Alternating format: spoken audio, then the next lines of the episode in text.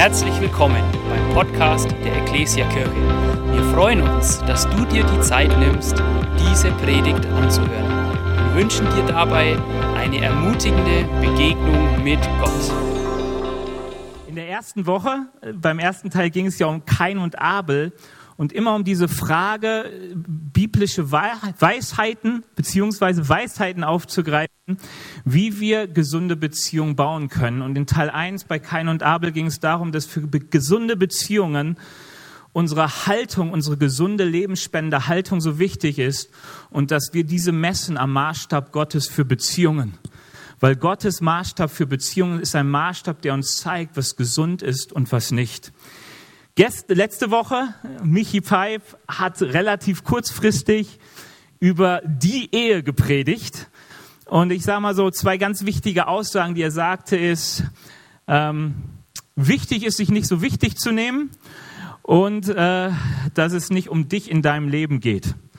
Also wenn du jetzt gerade denkst, oh, das klingt oft anders, das mag sein, aber es geht ja um biblische Weisheiten, die uns helfen, gesunde Beziehungen zu führen, gesunde Ehen zu führen und für gesunde Ehen ist wichtig, nimm dich nicht so wichtig und ähm, es geht nicht um dich in deinem Leben. Wenn du denkst, hä, um wen denn sonst, hör dir die Predigt an. Heute der dritte Teil das, der Single, so das Gegenstück zum letzten Mal. Ich weiß, es passt nicht richtig. Ja? Wir haben heute Valentinstag, genau. Und ich dachte, da würde eigentlich gut passen, wie wir es eigentlich mal geplant hatten, ursprünglich über Ehe, die Ehe zu predigen. Aber ich dachte, irgendwo muss es doch vielleicht so, so eine Verbindung geben zu Singles und mir ist eine aufgefallen. Der Valentin von Ternin, auf den der Valentinstag zurückgeführt wird, war ein Bischof im dritten Jahrhundert, der als Märtyrer starb. Er war also Single, aber er baute gesunde Beziehungen auch zu Ehepaaren und ermutigte sie in Beziehungen, schenkte ihm Blumen und so. Äh, gibt so verschiedene, wie das so ist, äh, Gerüchte, nee, Legenden über ihn, was da wirklich passiert ist. Aber ich dachte, okay, er war Single und hatte gelernt, als Single gesunde Beziehungen zu bauen und darum soll es gehen. Wie kann ich als Single und zu Singlen gesunde Beziehungen bauen. Also ein Thema, das uns alle betrifft. A, weil wir immer mal wieder Single sind oder waren und natürlich, weil wir alle auch mit Singles, Singlen zu tun haben. Warum darf ich darüber reden? Das eine ist, weil ich möchte uns ja aus Gottes Wort was berichten, was Gott sagt, nicht was ich sage. Das andere ist, ich bin 41 Jahre alt, Pastor dieser Gemeinde seit 2017 verheiratet, seit 2015 liiert und hatte zwischen 0 und 35 genau eine Freundin für zwei Jahre. Also was ich damit sagen will, ich kenne Single-Dasein auch nach der Adoleszenz noch hinaus. Also Single sein als Kind ist einfach, dann wird man Teenager, dann wird es manchmal schwieriger, aber wenn man dann so 25, 30 ist und denkt, ich bin immer noch Single und so deine ganzen Freunde und so wegheiraten, und dann ist es interessant. Ich habe sogar noch eine besondere Herausforderung gehabt als Pastor. Ich musste immer wieder Menschen verheiraten, manchmal sogar welche, in die ich mal verliebt war. Aber das trägt dazu bei, dass Verletzungen heil werden in einem und man gesund wird, auch als Single. Ähm, und das Leben ist so, nicht alles läuft immer nach Plan ab jetzt. Aber ich bin, vielleicht noch das wichtig zu ergänzen, glücklich verheiratet. Jetzt, ich liebe meine Frau. Ähm, die hatte nur Schwierigkeiten, irgendwie den Weg hierhin zu finden. Ist sie da? Weil ich, nee, noch nicht, ne? Ähm, ja, weil man kommt im Fahrrad im Moment nicht weiter. So, das war immer so, einer hat das Fahrrad genommen, einer das Auto. Jetzt ist schwierig. Okay. Wir wenden uns einer Aussage Jesu zu, und zwar Matthäus 19. Wer das Kapitel anfängt zu lesen, der merkt, dass Jesus eine Frage zum Thema Beziehung gestellt wurde. Warum? Weil Jesus eigentlich fast nur über Beziehung redete. Über Beziehung zu Gott, über Beziehung zu mir selbst, über Beziehung zu meinem Nächsten. Und in Kapitel 19 bekommt Jesus eine ganz interessante Frage zum Thema Ehe, nämlich zu der Frage, sag mal, wie komme ich da wieder raus, wenn ich drin bin? Was muss ich tun? Was darf ich tun? Ähm, oder ab wann darf ich meine Frau wieder zu ihren Eltern schicken? So könnte man die Frage interpretieren. Und Jesus Antwort ist ganz einfach. Er sagt, also wenn du es so machen willst, wie Gott es geplant hat und für richtig hält, dann gar nicht. Wer einmal verheiratet ist, der bleibt es bis zum Tod. So hat sich das Gott eigentlich vorgestellt. Und von dem Anspruch ist Gott nie abgerückt. Und an dieser Stelle steigen wir mal in die Geschichte ein, weil auf diese Aussage Jesu kommt folgende Reaktion der Jünger. Da heißt es dann, da sagten die Jünger zu Jesus, dann wäre es ja besser, gar nicht zu heiraten. Und ich muss schon mal sagen, das finde ich so herrlich, ehrlich und fromm. Jesus formuliert den Anspruch für Ehe, sagt, so ist es, und die Jünger sagten, dann lassen wir das mal lieber mit der Ehe. Das ist uns zu heftig.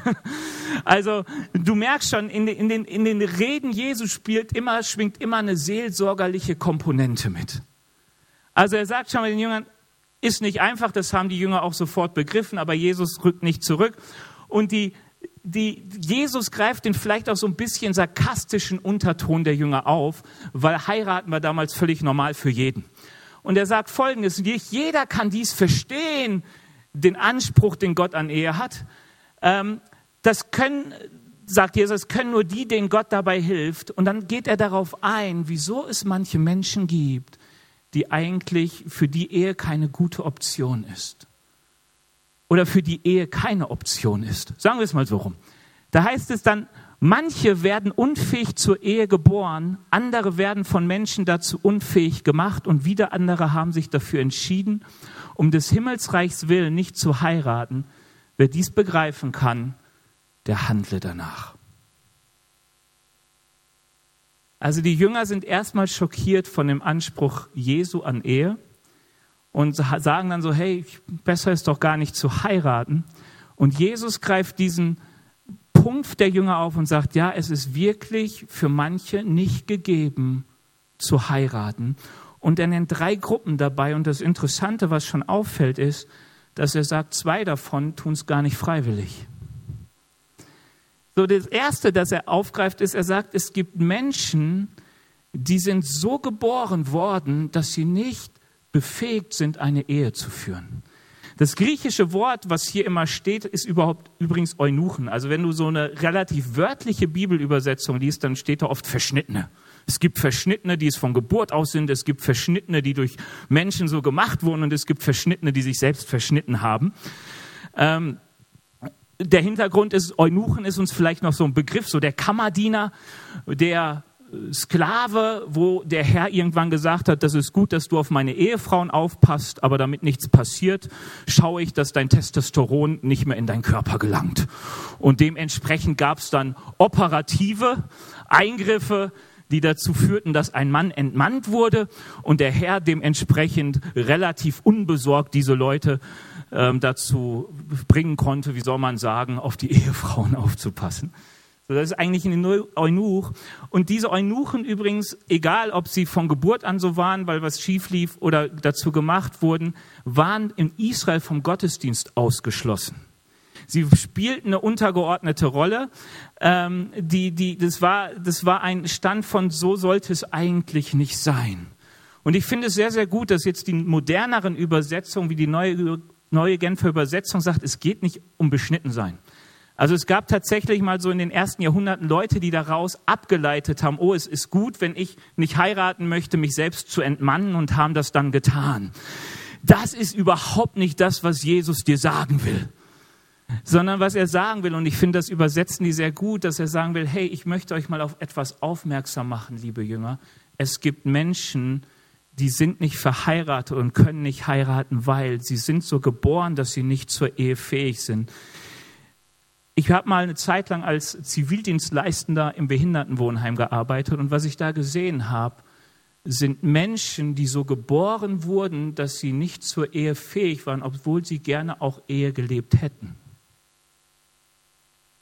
Also die, die, Auf, die Zeit dort war für mich sehr aufschlussreich. Also ich finde Zivildienst gut, Freiwilligendienst, wie auch immer das heißt. Und ich habe Menschen erlebt, die waren nicht reif von ihrer Persönlichkeit Beziehung zu führen. Die waren auch nicht mündig, aber sie hatten trotzdem die Sehnsucht. Aber sie waren von Geburt aus nicht dazu befähigt, in eine Ehe zu kommen. Und ich bitte einfach nur mal, weil ich glaube, das, das komme ich gleich noch zurück, dass Jesus damit wirklich auch einen seelsorgerlichen Anspruch formuliert. Ich habe auch erlebt, dass Menschen mit Down-Syndrom zum Beispiel geheiratet hatten und das gut gemacht haben, aber ihr Umfeld gesagt hat, wie können Behinderte nur heiraten? Ähm, und ich denke manchmal, also so richtig gut stellen wir uns auch nicht immer an in der Ehe. also wir sind ja manchmal selbst der Beweis, ähm, dass man auch viel mitbringen kann, um es trotzdem schlecht zu machen. Und dass man, da mag ich auch vielleicht wenig mitbringen, um es gut zu machen. Aber Jesus sagt hier erstmal, es gibt Menschen, die sind nicht freiwillig darin, weil sie so geboren wurden. Ich glaube, dass von der Bibel her auch ein Thema Homosexualität genau da rein sprechen kann weil es eigentlich alles beschreibt, was Beziehung, ähm, was Ehe zum anderen mit dem anderen Geschlecht nicht möglich macht. Und es gibt Menschen, die sagen, ich empfinde anders. Ich empfinde anders. Ich empfinde keine Gefühle für das andere Geschlecht. Und die Bibel sagt uns, ja, es kann so sein. Vielleicht bist du so geboren, dass es dir nicht möglich ist, Ehe zu haben. Also Jesus ergibt schon mit dem ersten Teil eine klare Absage an Ehe für alle. Es gibt nicht Ehe für alle. Ehe für alle wäre gar nicht gut, weil Leute gar nicht so dazu befähigt sind. Also wenn du es manchmal hörst und in unserer Gesellschaft hört man das gerne, wenn ich halt so geboren bin, dann hat mich halt Gott so gewollt. Die Bibel sagt uns ganz klar, nichts ist so, wie es Gott ursprünglich in seiner Vollendung gewollt hätte und hat, Sonst hätten die Jünger auch nicht so auf den Anspruch zur Ehe reagiert, weil wir den auch meistens ganz anders leben, als Gott ihn gerne gewollt hätte. Deswegen gibt es Ehen, die gar nicht so lebensspendend sind, wie es eigentlich Gott gewollt hat. Die zweite, den zweiten Menschentyp, den Jesus hier nennt, ist, es gibt Menschen, die sind deshalb nicht mehr fähig zur Ehe, weil sie so viel Gewalt von außen durch andere Menschen erlebt haben, dass sie nicht mehr fähig sind zur Ehe. Also der typische Eunuch, der als Sklave nicht gefragt wurde, sondern einfach entmannt wurde. Und ich glaube, und das zeigt die Zeit heute, es gibt viele Menschen oder es gibt Menschen, in deren Leben andere von außen so zerstörerisch eingegriffen haben, hineingewirkt haben, dass sie, dass Ehe eigentlich keine Option ist für sie, weil sie nicht beziehungsfähig sind. Sie schaffen es nicht, dem Gegenüber ein echtes Gegenüber zu sein. Wo ich es öfters in der Seelsorge erlebt habe, ist bei Menschen, die stark sexuell und sehr früh schon missbraucht wurden, dass sie eigentlich durch dieses gewalttätige Einwirken in ihr Leben nicht mehr wussten, ob sie Fisch oder Fleisch sind. Also auch mit, dem, mit der Auswirkung dann im späteren Alter Bisexualität, Homosexualität, ein Ausprobieren, ein Nichtwissen, wer sie sind. Und ich möchte etwas sagen, und das ist das, was ich liebe an Jesus. Jesus ist der, der gekommen ist, Beziehungs Menschen zu heilen, damit sie beziehungsfähig werden. Das sagt nicht nur die Bibel, das zeigt auch die Kirchengeschichte. Gott heilt Wunden, die uns beziehungsunfähig machen. Gott stellt Dinge wieder her, die Menschen in uns zerstört haben. Das will ich dir an dieser Stelle sagen. Den Zustand, den Jesus beschreibt, der muss nicht immer dieser Zustand bleiben, weil Gott Heilung schenkt. Und ohne diese Heilung, die Gott schenkt, hätten wir alle ein Problem, weil wir alle nicht so gesund sind, wie wir es gerne wären. Ähm, es kann auch sein, was ist ein menschengemachter Grund, nicht heiraten zu können, indem du keinen findest, der Ja sagt.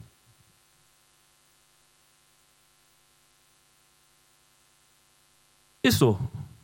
Das mit dem Kaufen und ich rede mit dem Vater und so, das ist alles nicht mehr so heutzutage. Und war auch interessanterweise früher nicht so. Ähm, als Jakob heiraten wollte, Altes Testament, bekommt er eine Frau untergejubelt, die Lea. Weil sein Vater die Lea nicht los wurde. Die wollte keiner.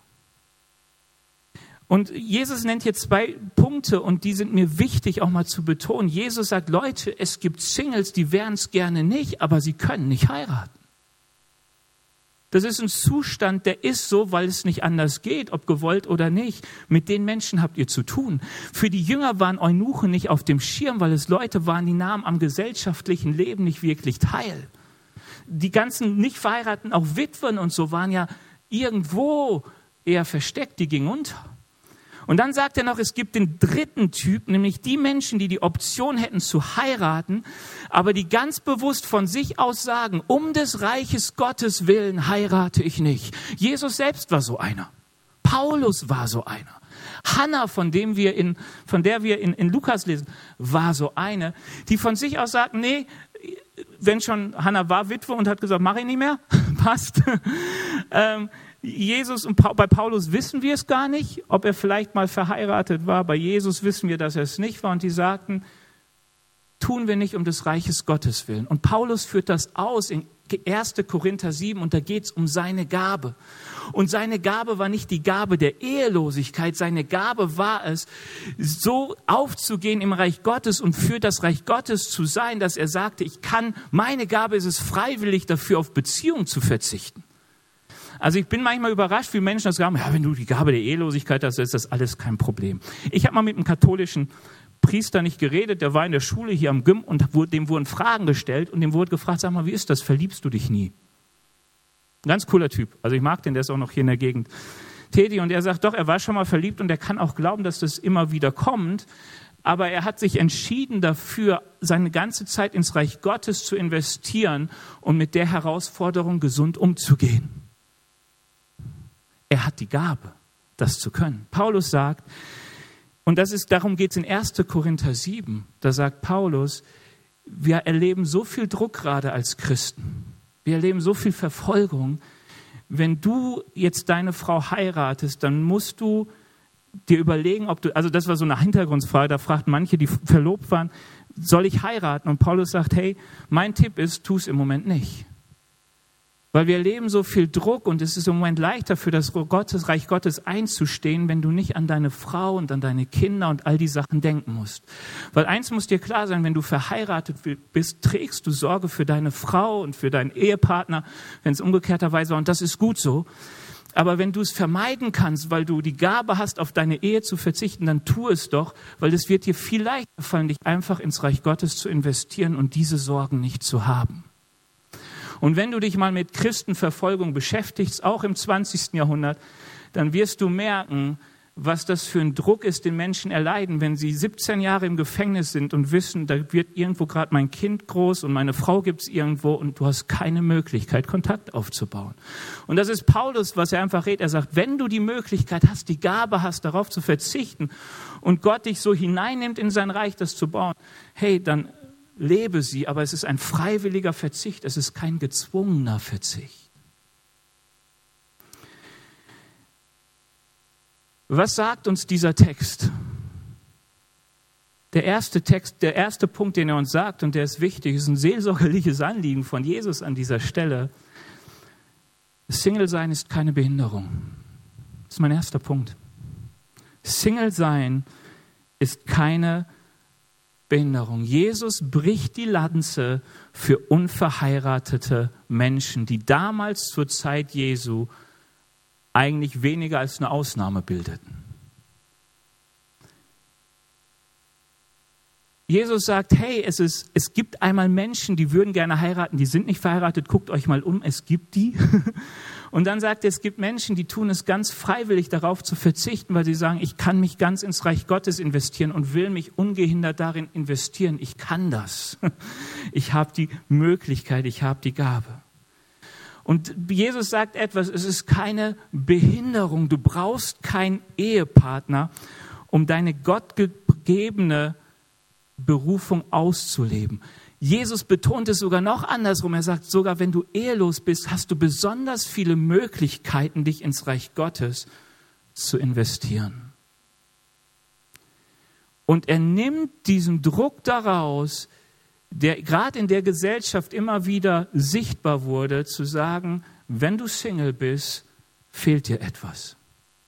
Sondern der Text macht etwas möglich, egal ob du Single bist oder verheiratet bist, wir alle haben damit zu kämpfen, in gesunde Beziehungen zu leben. Wir alle haben damit zu kämpfen, den Anspruch Gottes zu erfüllen. Weißt du, wenn ich das manchmal, ich bin ja froh, dass ich als Pastor seelsorgerlich tätig war, bevor ich geheiratet habe. Das hat jede Illusion über Ehe genommen. Weißt du, dieser Spruch, den man oft hört, ja, wenn du die Gabe der Ehelosigkeit nicht hast und vor Verlangen brennst und so, kennt ihr, ja, so, du, du wirst pubertär und sexuelle Lust, du merkst, oh, da gibt's ein Gegenüber und wie schön und oh, das bewirkt etwas in dir und so weiter. So, aber kommst nicht ran. Ja, heiraten. Ich will nur denen sagen, die noch nicht verheiratet sind, die sexuelle Probleme, die du vielleicht hast, lösen sie nicht dadurch, dass du verheiratet bist, die werden vielleicht dadurch noch größer. Versteht ihr, Ehe ist nicht die Lösung für alles. Michi Pipe hat das schon gesagt. Und Jesus sagt, hey, wir haben alle unser Päckchen zu tragen. Wir sind alle herausgefordert, egal ob du Single bist oder verheiratet bist. An allem ist ein Anspruch dran, wo du die Hilfe Gottes brauchst. Aber bitte, ihr Lieben, Single sein ist keine Behinderung. Und Paulus führt das sehr, sehr stark aus in 1. Korinther 7. Also es ist ein unheimlich interessanter Text, der ist aber auch lang, deswegen musst du den zu Hause lesen. Aber Paulus geht auf alle möglichen Leute ein. Er geht auf Ehepaare ein, die sagten, oh Mann, wir haben Jesus jetzt kennengelernt, wir glauben, so richtig heilig lebt nur der, der keinen Sex mehr hat. Kann ich mich einfach von meinem Ehepartner trennen? Kann, können wir einfach, äh, äh, wie heißt das hier so, abstinent leben? Und Paulus geht darauf ein und sagt, schlechte Idee. Dann gibt's die, die verlobt sind und die fragen, sag mal, Paulus, wie ist das? Sollen wir doch so wie du leben? Sollen wir uns trennen? Sollen wir uns nicht trennen? Sollen wir heiraten? Sollen wir nicht heiraten? Wie ist das? Sag mal, welche, welche Empfehlung hast du eigentlich für die Witwen? Welche für die Unverheirateten? Wie sollen wir damit umgehen? Und Paulus geht auf all das ein. Und ich habe mal zusammenfassend folgende Bibelverse aus dem Text mitgebracht aus 1. Korinther 7, den Vers 17 und 23, da heißt es, grundsätzlich gilt, akzeptiert die Lebensverhältnisse, die der Herr euch zugewiesen hat und in denen ihr wart, als Gott euch zum Glauben rief, so ordne ich es in allen Gemeinden an. Denkt an den Preis, den Christus gezahlt hat, um euch als sein Eigentum zu erwerben. Macht euch daher nicht selbst zu Sklaven von Menschen da fehlen ein paar Verse und es hilft wirklich euch, um den Text mal zu verstehen. Lest ihn mal ganz, lest ihn auch gerne in der neuen Genfer Übersetzung, in eine Übersetzung, die einfacher ist. Ähm, aber Paulus sagt, spricht zwei Fehler an, die wir machen. Der erste Fehler ist, dass wir glauben, die Lösung unserer Probleme liegt darin, ähm, liegt in dem, was wir nicht haben. Der Verheiratete denkt, oh, meine Probleme sind die, dass ich verheiratet bin, ich muss wieder Single werden. Der Single denkt, meine Probleme liegen darin, dass ich nicht verheiratet bin, ich muss verheiratet sein. Paulus sagt, vergesst es. ähm, in Jesus hast du alles, was du brauchst, um einen Unterschied zu machen. Denk an das erste Lied.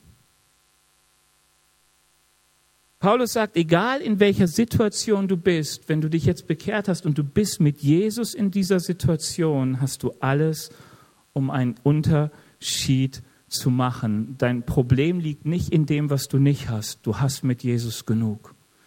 Den zweiten Punkt, den er sagt, dass wir den Fehler machen, dass wir glauben, die jetzige Situation, in der wir sind, lässt, lässt nicht zu, dass wir wirklich glücklich werden. Und ich möchte etwas sagen, gottgegebene Freiheit, und das ist, was so ein bisschen der zweite Vers sagt, also 23, äh, wenn ihr da mal lest, den 22, da geht Paulus darauf ein, dass er sagt, der Sklave ist eigentlich ein Freier in Christus und der Freie in Christus, der Bürger ist ein Sklave in Christus, dass er etwas sagt, gottgegebene Freiheit findest du immer in Jesus. Dein Glück findest du immer in Jesus. Deine Identität findest du immer in Jesus, nicht in Dinge, die die Welt dir bietet. Ähm, ich habe da irgendwie so einen coolen Spruch gelesen. Jetzt muss ich ihn nur finden. Mal gucken, ob ich ihn irgendwann in meinen komischen Notizen finde. Ach so, genau. Der Punkt wäre, erwarte nichts von der Welt, aber alles von Gott. Erwarte nichts von der Welt, aber alles von Gott. Was will ich dir damit sagen? Wenn du nichts von der Welt erwartest, kann dich Gott mit allem beschenken. Wenn du sämtliche Erwartungen hast, dann wirst du etwas ermerken, dass du auch bei Gott nicht glücklich wirst, weil er am Ende nachher noch zu dem wird, von dem du denkst, er verhindert dein Glück, weil er dir zum Beispiel den Partner nicht schenkt. Und ich glaube etwas, und das fragt Paulus ja auch, wenn du jetzt in einer Situation bist, die dich behindert, die so nicht sein kann, weil du Single bist und Gott gibt dir keinen Partner, dann wirst du immer denken, die Zeit ohne Partner ist verschwendete Zeit. Kennt ihr das? Es kann auch manchmal so dir in Gesundheit gehen. Du bist krank und denkst, ich kann erst dann wieder leben, wenn ich gesund bin. Und Paulus sagt, nein, nein, in der Situation, wo du jetzt bist, bist du mit Jesus und Jesus wird dich jetzt und hier dort gebrauchen, wo du bist. Er lässt deine Zeit nicht verschwendet sein. Das ist eine wichtige Phase. Er ist mit dir. Er hat dich dazu geschaffen, dort zu sein, wo du jetzt bist. Kämpf nicht gegen die Situation an, sondern verlass dich auf Jesus, dass er es gut machen wird. Unvollkommenheit heißt nicht, dass wir unglücklich sein müssen. Was meine ich mit Unvollkommenheit, wenn ich, ich habe lange als Single gelebt und ich wäre gern verheiratet gewesen. Ich nenne das unvollkommen. Ich war nicht, ich war manchmal unglücklich, aber die meiste Zeit war ich glücklich. Und vielleicht empfindest du deine Ehe als unvollkommen. Also ich empfinde meine als unvollkommen, weil ich unvollkommen bin. Ich erkenne in meiner Ehe zu viel Defizite von mir. Die hatte ich vorher nicht so erkannt. Und das meine ich wirklich ernst. Nicht um nett zu meiner Frau zu sein, sondern weil ich einfach merke, hey, ich bin unvollkommen. Aber ich weiß auch, mit dieser Unvollkommenheit bin ich nicht unglücklich. Also ich empfinde unsere Ehe glücklich. Ob das meine Frau auch so tut, fragt sie selbst. Ich kann ja nur für meinen Teil mich verantworten und gucken, dass ich meine Frau glücklich mache. Ähm, wieso sage ich das? Weil wir manchmal als Verheiratete, gerade in der Gemeinde, das Gefühl den Singles geben, ihr seid nicht vollkommen, wann heiratest du denn endlich? Habe ich so oft erlebt. In allen möglichen Schattierungen. Von Benny bist du eigentlich schwul? Warum heiratest du nicht? Äh, wo ist das Problem? Und so als ich ein bisschen über 30 war, also das ist ja so das Alter, wo man ein bisschen gesetzter ist, habe ich manchmal zurückgegeben, weißt du, ich wäre schon längst verheiratet, würde ich deine Ehe nicht sehen, die hält mich davon ab. Ich will nicht so unglücklich werden. Ihr merkt, ich kann manchmal lieblos sein und es war auch nicht richtig. Also ich glaube wirklich über Ehen, die nicht funktionieren, auch über Eheprobleme, die wir haben. Gott weint darüber. Er macht sich nicht lustig. Für mich war es einfach mal so ein Piekser zurückzugeben und zu sagen, Leute, nur weil ich Single bin, bin ich nicht unglücklich. Nur weil ich Single bin, fehlt mir doch nicht etwas. Wieso kommt ihr immer darauf? Guckt mal eure Ehe an, da will ich nicht landen. Versteht ihr, was ich meine? Was ich damit meine, ist, wir haben alle unser Päckchen zu tragen. Wir sind alle unvollkommen. Und wenn wir das nicht wären, hätte Jesus nicht auf diese Welt kommen müssen. Jesus ist gekommen, weil wir gesunde Beziehungen brauchen. Und um gesunde Beziehungen leben zu können, brauche ich Jesus in meiner Ehe, als Single, im Umgang mit Single. Gesunde Beziehung nach dem Maßstab Gottes funktioniert nicht ohne Jesus. Deswegen lass uns mal zwei Doings oder zwei Schritte machen. Das eine ist, wenn du verheiratet bist, hör auf, wenn es dir ab und zu passiert ist, Singlen das Gefühl zu geben, dass ihnen etwas fehlt.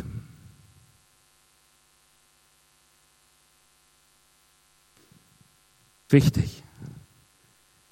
Damals in Ethikunterricht, wo mir die Bibelstelle das erste Mal begegnete, fing der Lehrer an und sagte, hey, es gibt zu viele Menschen, die sind verheiratet, obwohl sie es hätten nie sein sollen. Und er sagte das dann, es gibt so einen Druck in der Gemeinde, dass du denkst, dass du erst heiraten musst, um vollkommen zu sein. Und den Druck müssen wir rausnehmen. Und einen Teil dieses Druckes produzieren wir, die wir verheiratet sind, weil wir immer denken, wenn es jemand noch nicht ist, ist er nicht vollkommen. Wir sind alle so nicht vollkommen. Also das ist wichtig für uns im Umgang mit Singles als Verheiratete. Gib ihnen nicht das Gefühl, nimm diesen Druck raus. Nimm diesen Druck raus. Du bist ein ganzer Mensch, auch wenn du Single bist. Ähm, das ist ja auch interessant, dass man ab einem gewissen Alter, wenn zum Beispiel jemand Witwe wird oder Witwer wird, dass man dann denkt, ja, ist normal, dass er unverheiratet bleibt, selbst wenn er noch 30 Jahre lebt jemand Bekanntes aus meinem Familienkreis oder aus unserem Familienkreis als Ehepaar hat jetzt mit 93 nochmal geheiratet. Die meisten sind von uns da unter der Erde, Gil. Also gehe ich davon aus. Und mit Corona oder ohne Corona, wir sind da tot. Ähm, die anderen denken, oh Mann, endlich ist die Ehe vorbei, ich habe noch ein paar Jahre, die ich genießen kann. Keine Ahnung. Aber die haben geheiratet, sind gerade glücklich. So, und, und das ist doch gut. Ist doch okay. ähm, Egal in welchem Status du bist, lass uns den Status nicht kritisieren, wird Paulus sagen. Und wenn du Single bist, und das ist ganz, ganz wichtig, lass dir nicht einreden, du bist behindert. Lass dir nicht einreden, dass dir was fehlt, dass du nicht glücklich werden kannst, weil dir etwas fehlt. Du verschwendest so viel Zeit, weil Jesus sagt, ihr wisst ihr was, als Singles haben wir so viele Möglichkeiten. Wir haben so viel, uns ist so viel gegeben, was andere nicht haben. Nutzt die Möglichkeit, nicht ins Reich Gottes zu investieren. Mir ist nie langweilig geworden als Single. Es gab immer wieder Leute, die zu mir sagen, Benny, komm, lass uns als Single was machen. Ich bin einsam und so. Ich habe gesagt, Leute, ich bin froh über jede Minute, wo ich alleine daheim sein kann. Ich investiere mich im Reich Gottes und ins Reich Gottes investieren heißt sich in Menschen investieren. Ich hatte nie ein zu wenig an Beziehung.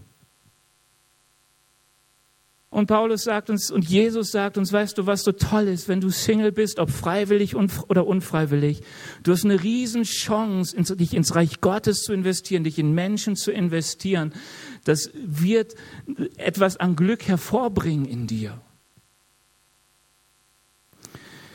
Ähm, vielleicht so ein, so ein kleiner Tipp. 1. Korinther 7, 1, 7, Vers 21 sagt Paulus zu den Sklaven. Bist du ein Sklave, dann mache dir deswegen keine Sorgen. Ja? Wenn du ein Sklave bist, kein Problem und du bist Christ geworden, kein Ding, bleib als Sklave weiter, dien deinen Herrn treu, als wär's der Christus und so gibt es viele Tipps in der Bibel. Aber wenn du allerdings die Gelegenheit hast, frei zu kommen, dann nutze sie. Und ich glaube, das ist so für mich eine Beziehung, wie ich, oder für mich als Single damals ein guter Weg gewesen, damit klarzukommen, zu sagen, hey, solange ich Single bin, ich kann daran nichts ändern. Ist halt gerade so. Will keiner Ja sagen.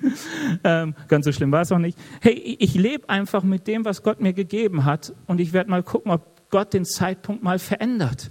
Und ich sage euch etwas, als ich Ellie kennenlernte und äh, mich dann in sie verliebte, das war in demselben Jahr, wo ich mir gesagt habe, Herr, bis Ende des Jahres werde ich mir Zeit nehmen, ob ich ähm, dann abschließe, damit weiter auf der Suche nach Frauen zu sein.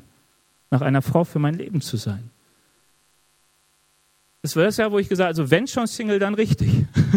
dann aber auch entschieden. ähm, und da kam dann Ellie und ich dachte, danke Herr. Zweiter Punkt, letzter Punkt, heißt, Singles brauchen Beziehungen. Die Bibel sagt uns, es ist nicht gut, dass der Mensch allein sei. Weißt du, warum Menschen, die allein sind, werden komisch? Ich weiß nicht, ob es dir schon aufgefallen ist, aber wir brauchen Beziehung. Beziehung ist kein Luxus, auch nicht in Corona-Zeiten. Weißt du, wofür ich mir richtig viel Sorgen mache? Dass Menschen, die komisch sind, jetzt ihr, ihr Alleinsein rechtfertigen können mit Nächstenliebe. Das ist tragisch. Dass, dass man, dass, es ist nicht gut.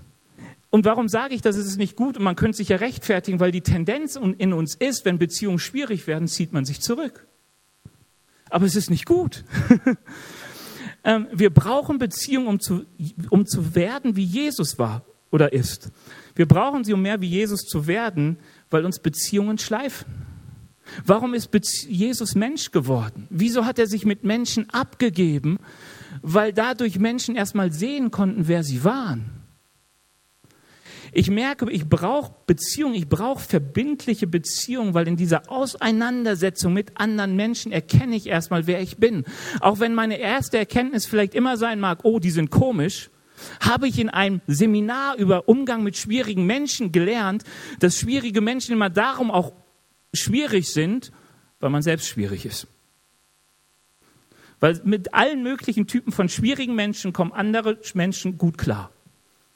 Der Umkehrschluss ist, wenn du schwierige Menschen in deinem Leben hast, hat es auch damit zu tun, dass du selbst schwierig bist. Okay. Ähm, und Liebe kann sich nur entwickeln, wenn ich in Beziehungen verbindlich bin und bleibe und mich damit auseinandersetze, weil nur dann kann meine Liebesfähigkeit wachsen. Alles andere ist blanke Theorie. Wer über Liebe redet, aber nicht in Beziehung sich bewegt und damit auseinandersetzt, wie bei so vielen Sachen. Wie bei YouTube-Videos schauen, Handwerker-Videos mache ich gerne und ich denke immer, es ist einfach, dann setze ich es in die Tat um und merke, doch nicht einfach. Ja, habe ich schon mal gesagt. Ich habe mal gedacht, oh, ein YouTube-Video 20 Minuten, du hast ein Fenster ausgebaut und wieder eingebaut. Ich bestelle mir ein Fenster und mache das.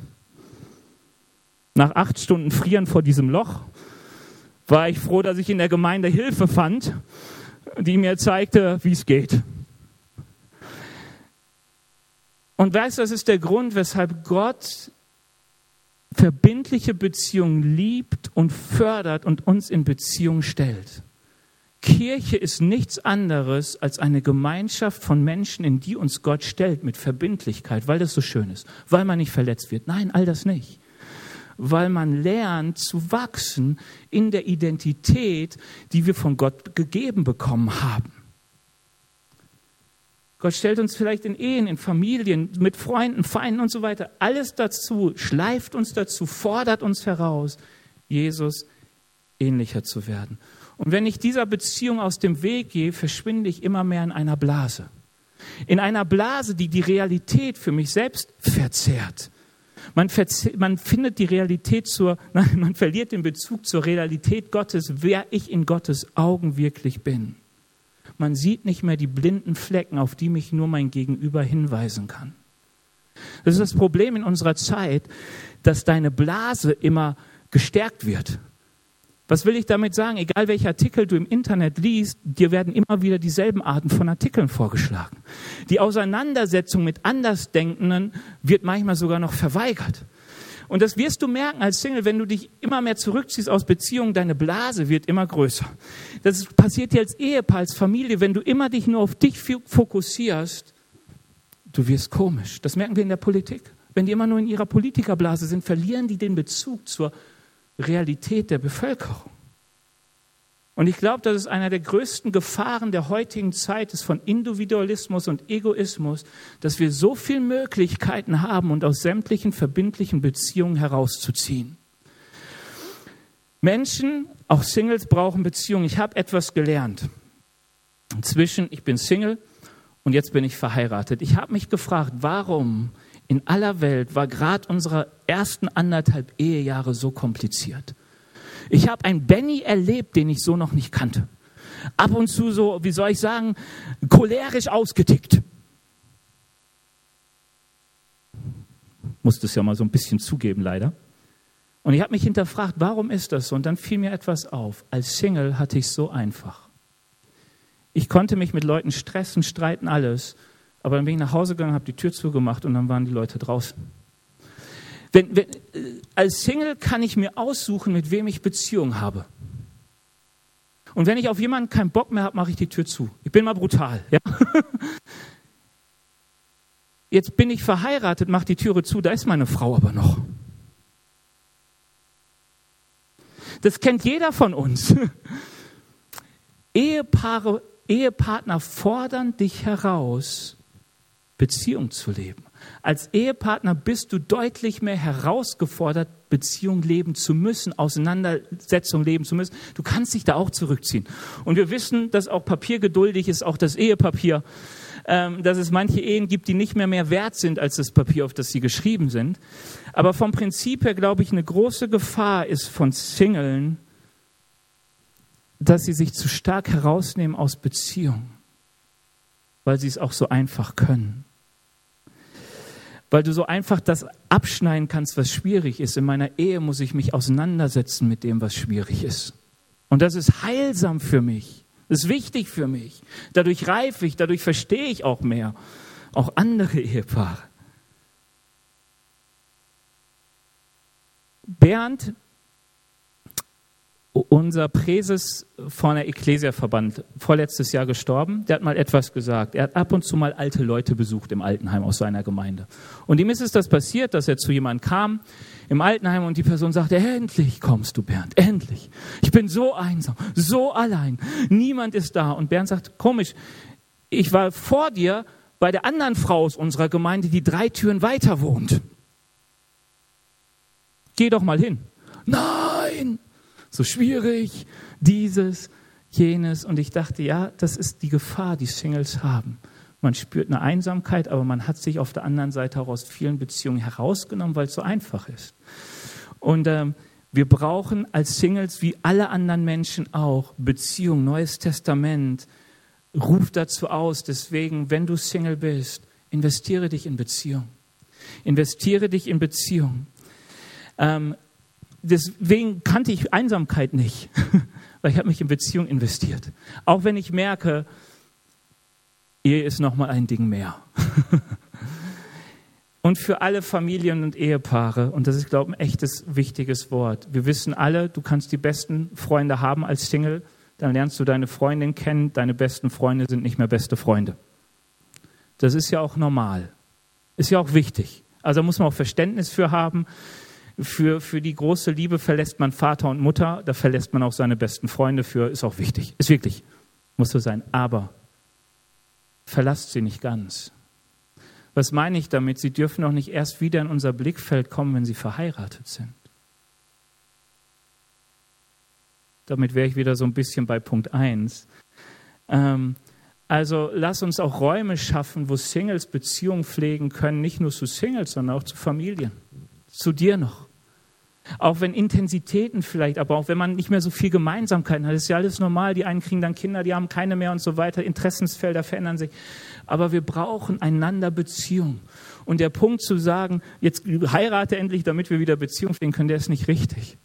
Und ich finde es richtig cool, auch das immer wieder in Gemeinde zu sehen, wie Ehepaare sagen, komm, ich nehme, ihr seid doch miteinander befreundet oder du bist alleine, komm doch mit im Urlaub oder andere Leute mitnehmen, das ist ja schon hohes Invest. Also ich merke immer, die besten Freunde, mit denen du im Urlaub fährst, können hinterher keine mehr sein. Weil da lernt man sich auch manchmal in einer Art und Weise kennen, wo man denkt, hätte ich mal diese Nähe nicht gesucht in dieser Art und Weise. Auf der anderen Seite ist es genau wieder so ein Punkt, wo man lernt zu lieben. Und das ist einfach so, so Appell an Singles ist, investiert euch trotz aller Schwierigkeiten und Verletzungen, die man hat, gebt nicht auf, euch in andere Menschen zu investieren. Gebt dem nicht nach, zu sagen, ich ziehe mich halt immer wieder zurück, weil das ist so leicht möglich. Und irgendwann sitzt man zu Hause und ist ganz einsam und ist komisch. Wird immer komischer. Da gibt es ja schon so Sprichwörter zu über die Alleinstehenden und wie sie immer komischer werden. Also lass dich herausfordern, von Gott dich in Beziehung zu investieren. Gemeinde und Reich Gottes ist der allerbeste Ort dafür, den es gibt. Und uns Verheirateten, lass uns Singles immer auch eine Brücke bauen Gemeinschaft mit uns zu haben.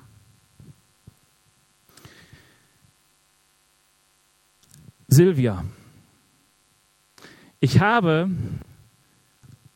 ein Single aus unserer Gemeinde geschafft, zu überreden, mit mir ein Interview hier zu führen. Ähm, gibt Silvia mal einen großen Applaus.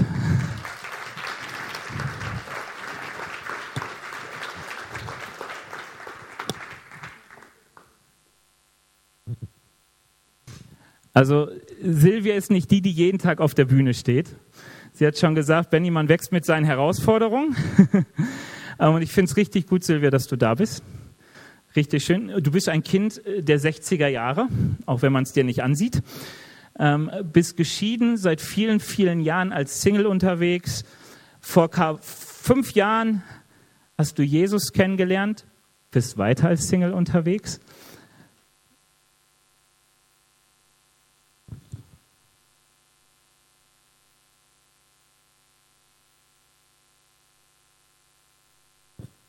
Wie geht es dir damit, Single zu sein?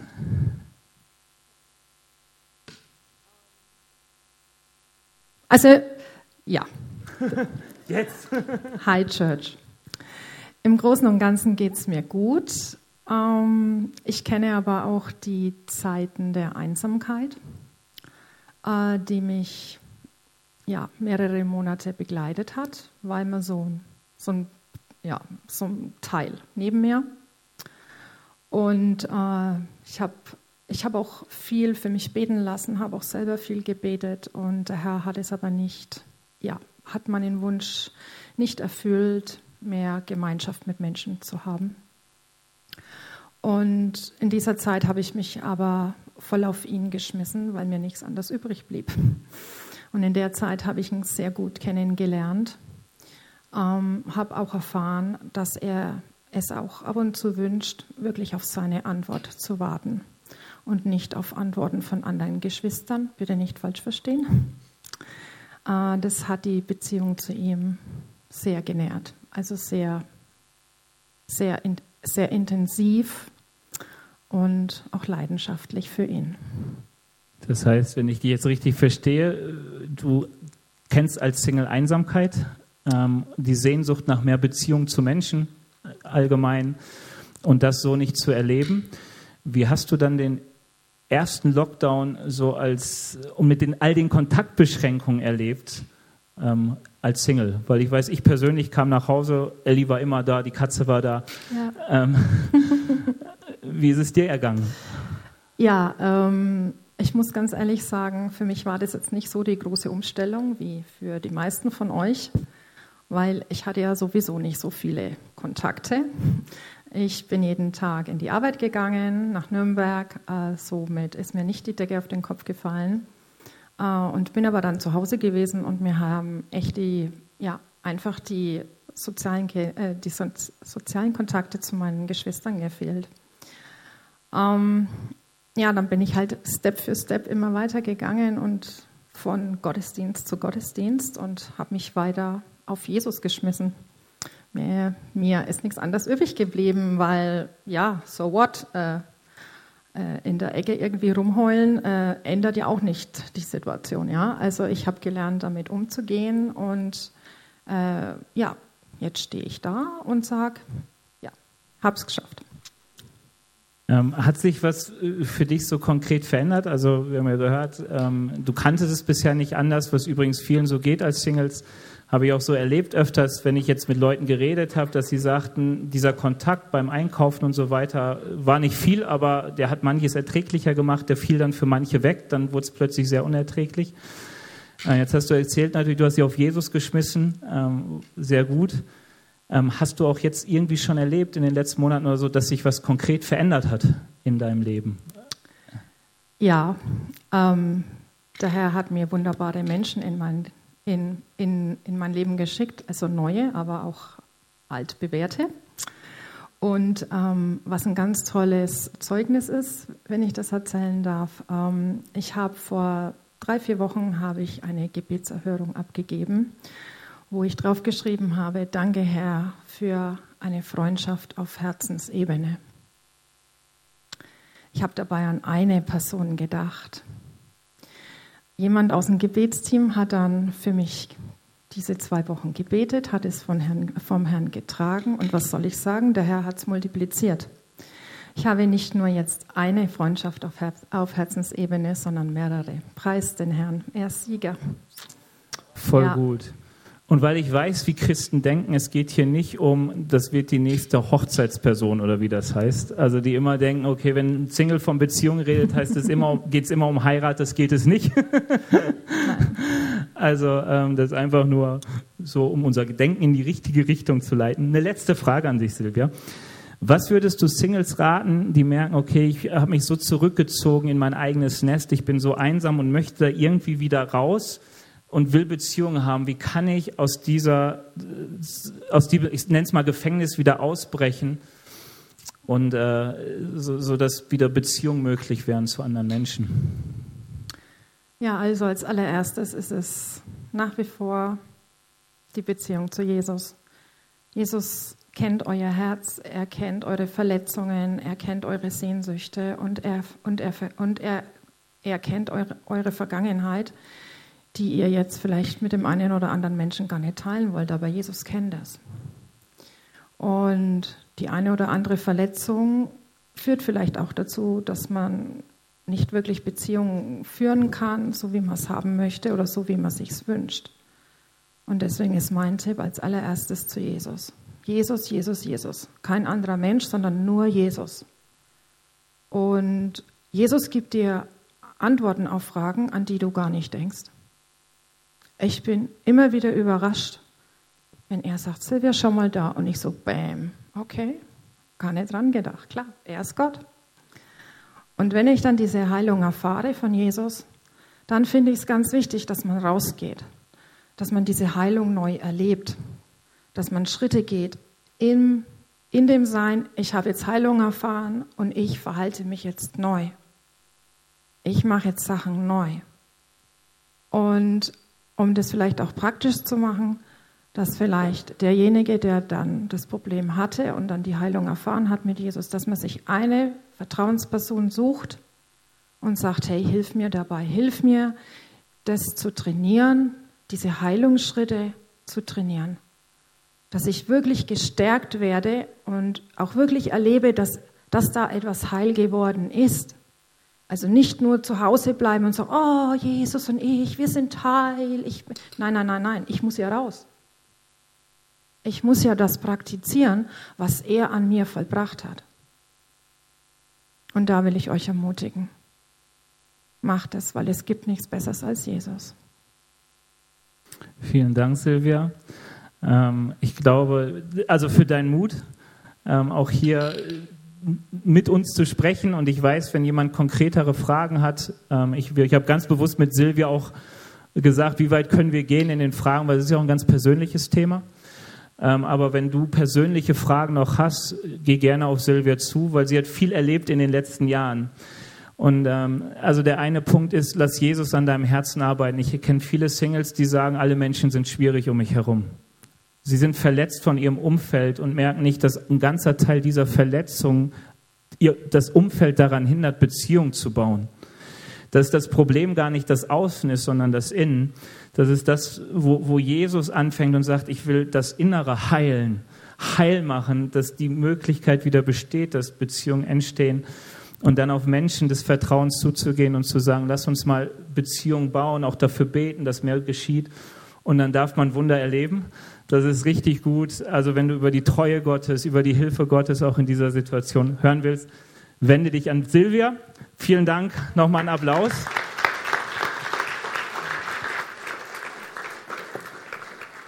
Das Lobpreisteam darf gerne nach vorne kommen. Ich möchte, dass wir in eine Gebetszeit gehen.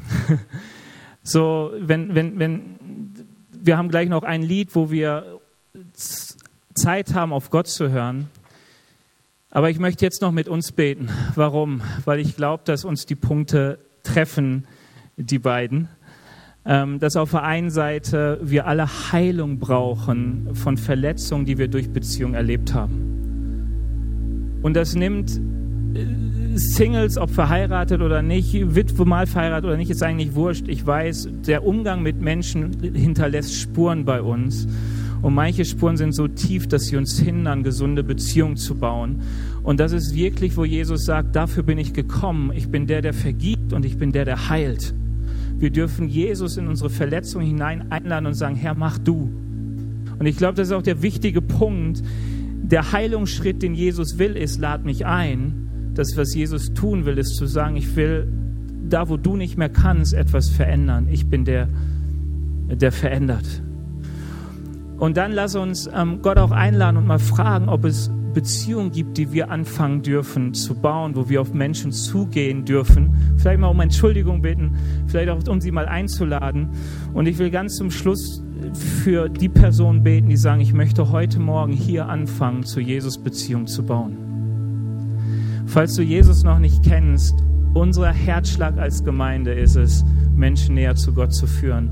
Und wir lieben es, Menschen dabei zu helfen, Jesus kennenzulernen. Und der erste Schritt ist, dass man den Worten, die man im Herzen trägt, wenn man sie trägt, dass man zu Gott Beziehung bauen will, dass man sie auch Ausdruck verleiht und Jesus einlädt ins eigene Leben. Ich werde jetzt einfach mal anfangen zu beten. Ihr dürft mal aufstehen, wenn ihr wollt, aber es hilft ja manchmal so, wenn man lange zugehört hat. Herr Jesus, ich danke dir dafür, dass du da bist. Heiliger Geist, dass du Egal ob hier im Raum oder an den Bildschirmen, du bist da, um unser Leben heil zu machen. Du bist nicht fern, sondern du bist nah. Und ich danke dir dafür, ich danke dir dafür, dass du die Grundlage bist, dass wir gesunde Beziehungen erleben dürfen, dass wir die Situation, in der wir sind, auch annehmen dürfen.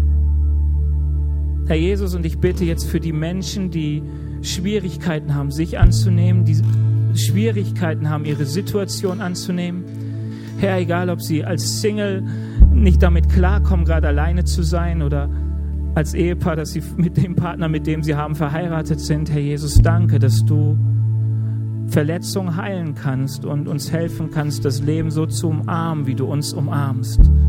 Und ich bete dich, Heiliger Geist, dass du jetzt Heilung schenkst, dass du ganz neue Dankbarkeit schenkst, auch über die eigene Lebenssituation.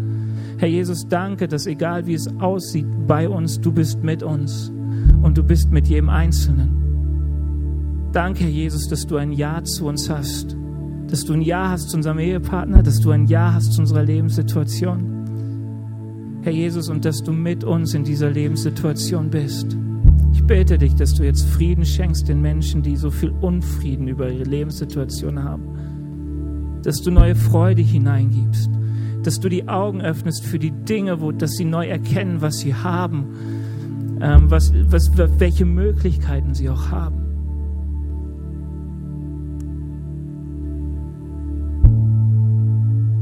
Herr Jesus, ich bitte dich für die, die merken, wie Verletzungen sie daran hindern, Beziehungen aufzubauen, wie Vertrauen zerstört ist.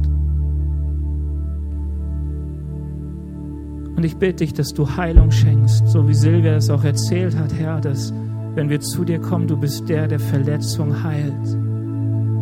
Herr, und egal wie alt und wie tief die Verletzungen sind, du schenkst Heilung. Und ich bitte dich, Heiliger Geist, dass du Herzen jetzt berührst und veränderst. Ich danke dir dafür, Herr Jesus. Danke, Heiliger Geist, dass du an uns handelst.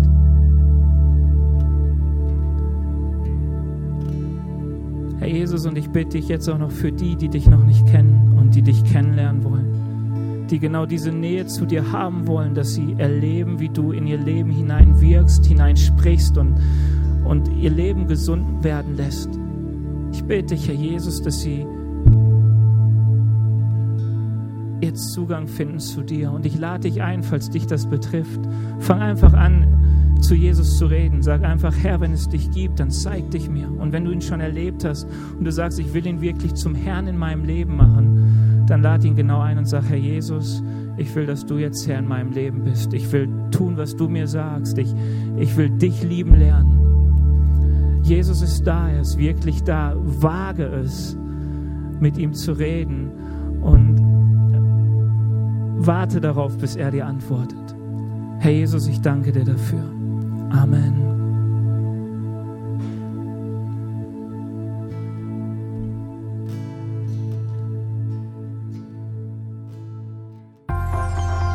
Wir hoffen, dass dir diese Predigt gefallen hat und dich in deinem Leben mit Gott stärkt. Außerdem wollen wir dich gerne besser kennenlernen. Dazu bist du herzlich eingeladen, unsere Sonntagsgottesdienste um 9.30 Uhr und 11 Uhr zu besuchen. Schau doch mal auf www.ecclesia-rot.de vorbei oder auf den sozialen Medien unter Ecclesia Rot. Wir freuen uns auf dich.